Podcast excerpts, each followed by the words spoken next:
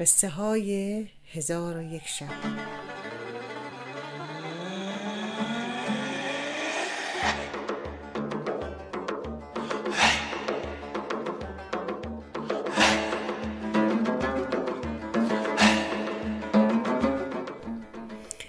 حکایت بازرگان و افریت.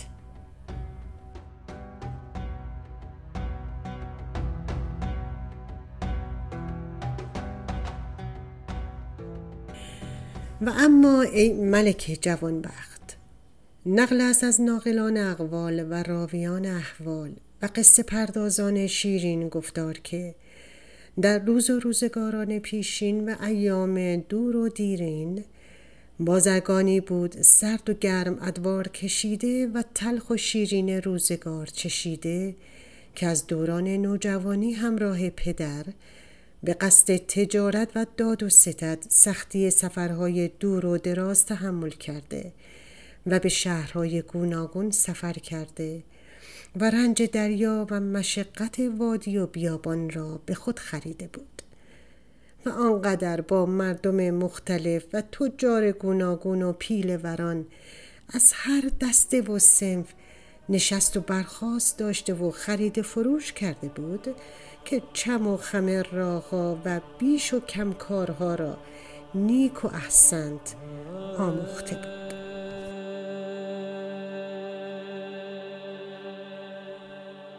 باری گذر زمان از آن بازرگان زاده نوجوان در دوران پختگی و میانسالی تاجری ساخته بود پر سرمایه و دور اندیش و با تجربه. این تاجر نه تنها در شهر و دیار خود بلکه در شهرهای دور و ممالک دیگر هم شهره خاص و عام و خرد و کلان بود. مرد بازرگان بعد از یک سال استراحت در کنار زن و فرزند و رفع خستگی سالهای سفر با کشتی بر روی دریاهای شرق و غرب. از به سفر دیگری نه از طریق دریا بلکه از راه خشکی را نمود.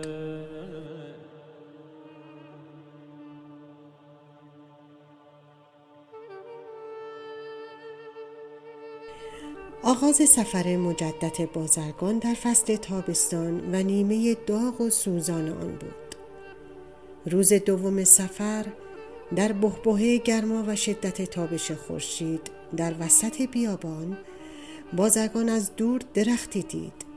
خود را به زیر آن درخت رسانید که چشمه با آبی اندک هم کنار آن می جوشید تاجر خسته از طی راه تصمیم گرفت که لختی در سایه آن درخت بیاساید و قدری از آب آن چشمه بیاشامد و ساعتی هم بیارامد اما حس کرد که بیش از خستگی و تشنگی گرسنگی آزارش می دهد. مرد بازرگان که اسم سفر از راه خشکی و بیابانها را نموده بود در خورجین خود چندین قرص نان و سبد کوچکی خرما نهاده بود که هم حملش راحت و هم هضمش آسان باشد. به این جهت تصمیم گرفت که اول چند لقمه نان و چند دانه خرما بخورد. پس چند جرعه آب هم بیاشامد و آنگاه بیارامد.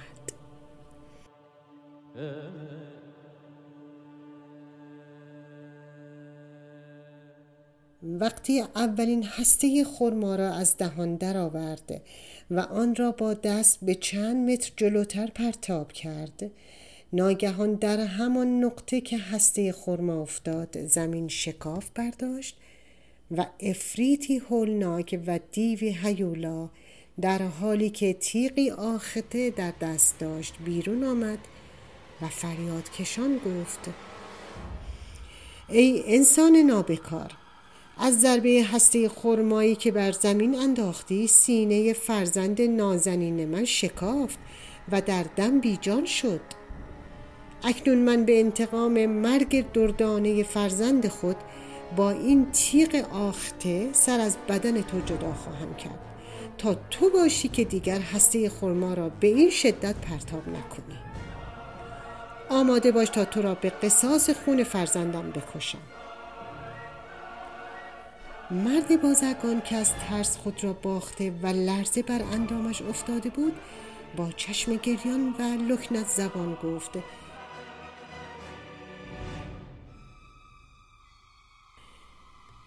با من قریب خسته شوخی نکن که هسته ناچیز خرمای من قدرت صدمه رساندن به مورچه ای هم ندارد چه رسد به سینه ستبر فرزند دلاور تو؟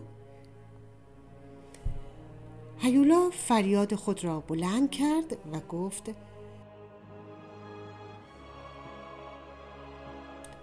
حالا تهمت دروغ گفتن هم به من می‌زنی؟ من هرگز از تصمیم خود بر نخواهم گشت تو با هسته خورما سینه فرزند مرا شکافتی و من هم با این تیغ آخته فرق سرت را می شکافم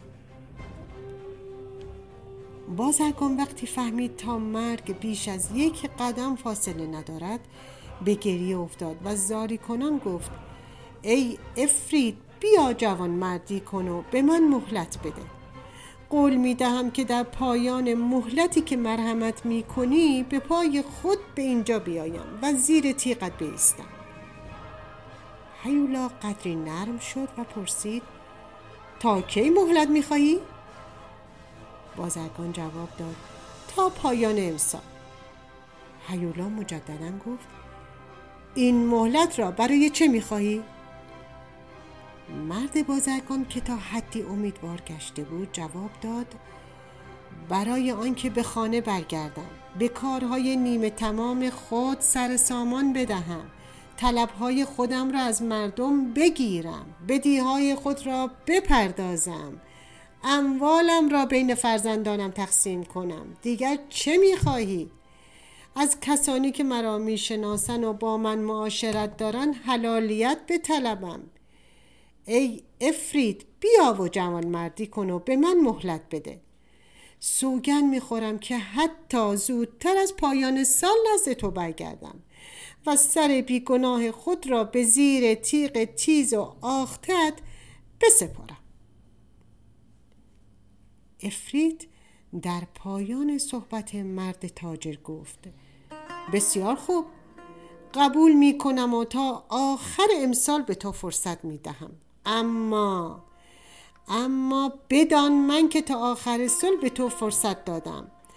همیشه و همه جا مراقبت خواهم بود. اگر قصد نیرنگ داشته باشی و اگر به هفت طبقه زیرزمین بروی یا به طبقه هفتم آسمان هم پرواز کنی پیدایت می کنم و سر از تن تو جدا می کنم من می روم وعده ما آخر امسال زیر همین درخت و همین جا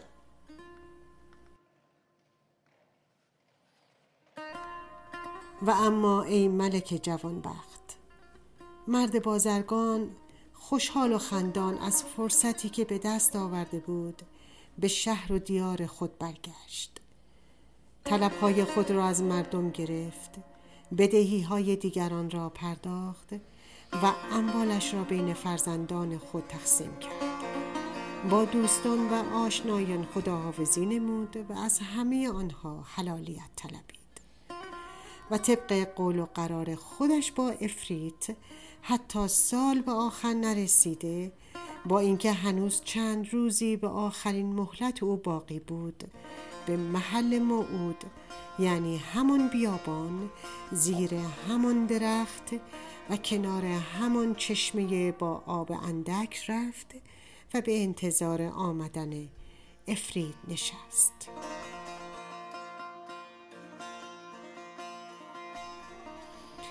بازرگان در پای درخت نشسته بود و به سرنوشت تیر و تار خود میاندیشید و انتظار آمدن افرید را می‌کشید که ناگهان پیری فرزانه را مقابل خود دید که زنجیر بر گردن غزالی انداخته و مقابل او ایستاده بود. بازرگان با دیدن آن پیر فرزانه با احترام بسیار از جای برخواست و با خضوع سلام کرد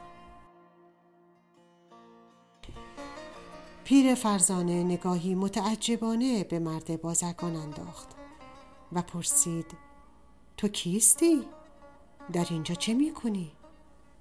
اینجا مکان و معوای افریتان است مرد بازرگان اشک ریزان و گریه کنان داستان زندگی خود را با آن پایان دردناک برای پیر فرزانه از ابتدا تا انتها تعریف کرد.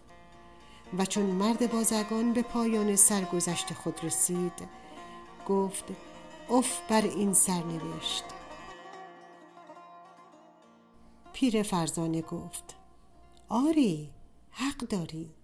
در دامی بس سخت افتادی و در محلکه عجیب گرفتار آمدی. به ظاهر نه راه پس و پیش داری و نه امکان زنده بودن. اما به هر صورت بر خدای خود توکل کن و بنشین که من هم اینجا نزد تو میمانم. شاید بتوانم برای تو تدبیری کنم. بازرگان بخت برگشته و پیر فرزانه با زنجیر غزال در دست هر دو کنار هم نشستند. با این تفاوت که پیر فرزانه چشم بر دور دست دوخته بود و بازرگان غمگین دیگر آیندهی برای خود نمی‌دید. مدتی گذشت. از افرید خبری نشد. اما آن دو مرد و غزال زنجیر برگردن پیر زالی را دیدند که در دور دست قلاده دو سگ سیاه داشت و به سوی آنها می اومد. بازرگان با صدایی لرزان از پیر فرزانه پرسید آیا آنکه میآید همان افریت است که چهره عوض کرده؟ پاسخ شنید نه او هم آدمی زاده ای مثل ماست پیرزال از راه رسیده هم همان سوال را از بازرگان کرد که مرد فرزانه پرسیده بود و همان پاسخ را شنید و نظر او نیز همان گفته پیر فرزانه بود که این مرد در دامی بس سخت افتاده و در محلکه عجیب گرفتار آمدی که نه راه پس و پیش داری نه امکان زنده ماندن. اما من هم نزد شما میمانم. شاید که به لطف حضرت حق بتوانم چاره بیاندیشم و گری از کار فروبسته تو را بگشایم ریزش قطرات اشک از چشمان بازرگان ترسیده و هستی و عمر از کف داده نقصان گرفت و اندکی آرامش یافت که ناگاه پیر دیگری را دید که سوار بر قاطری به سوی ایشان می آمد.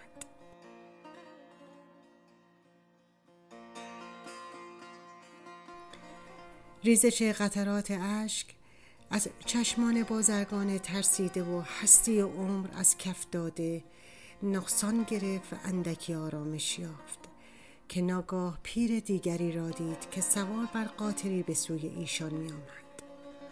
پیرمرد سوار بر قاطر نیز سوالش همان سوالهای پیر فرزانه اولی با غزالی همراه و پیر زال دومی با دو قلاده سگ سیاه بود پاسخ پیرمرد سوم که هنوز بر پشت قاطر نشسته بود هم همان جواب دو مردی بود که قبلا سر راه خود با مرد بازرگان قرار گرفته بودند اما هنوز پیرمرد از قاطر خود پیاده نشده بود که ناگهان قباری سهمگین به هوا برخاست و گرد و خاک آن چنان بود که دیدن خورشید را در آسمان مشکل می نمود.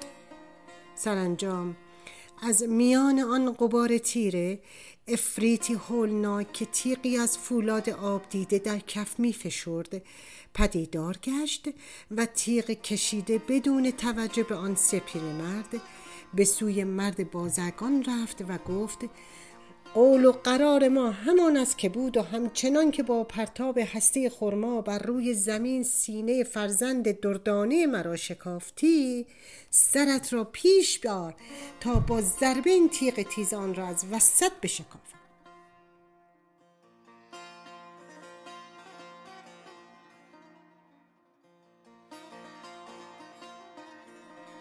افریت بد و ترسناک ادامه داد. البته بعد از شکافتن فرق سر تو و گرفتن انتقام فرزند نوبت این سپیر مفلوک هم خواهد رسید. اینجا سرزمین و ملک افریتان است.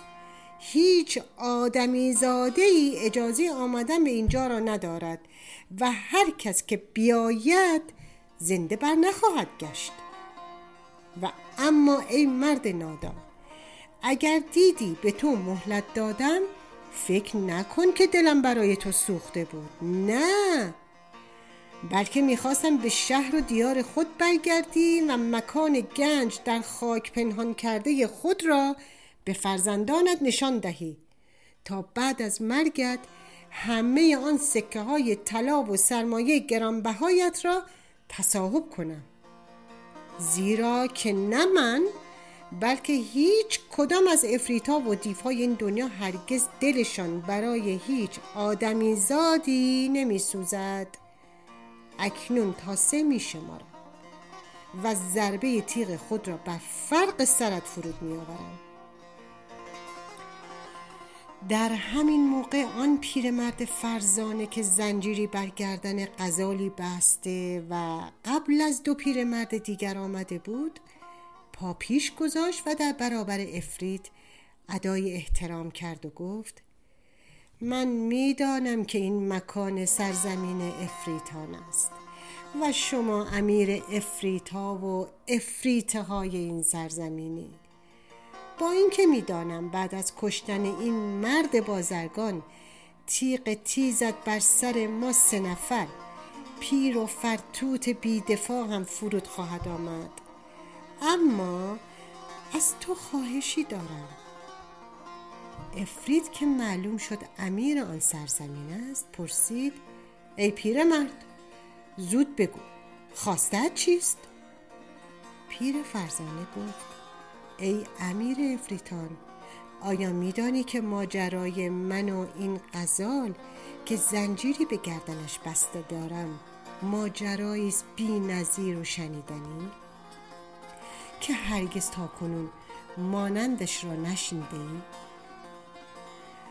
اما خواهش من از تو ای امیر افریتان این است که اگر داستان را شنیدی و دل نشینی و جذابیت آن مفتون و شیدایت کرد قول بدهی از یک سوم خونه این مرد بگذری و فعلا هم با او کاری نداشته باشی چون اگر از داستان خوشت آمد هنوز دو سوم خون این تاجر باز هم از آن توست. و اگر اراده کنی همچنان می توانی تیغ تیز خود را بر سر او بکوبی. امیر افریتان با شرط پیر فرزانه موافقت کرد و گفت قبول می کنم فقط یک سوم خونه این من نه بیشتر.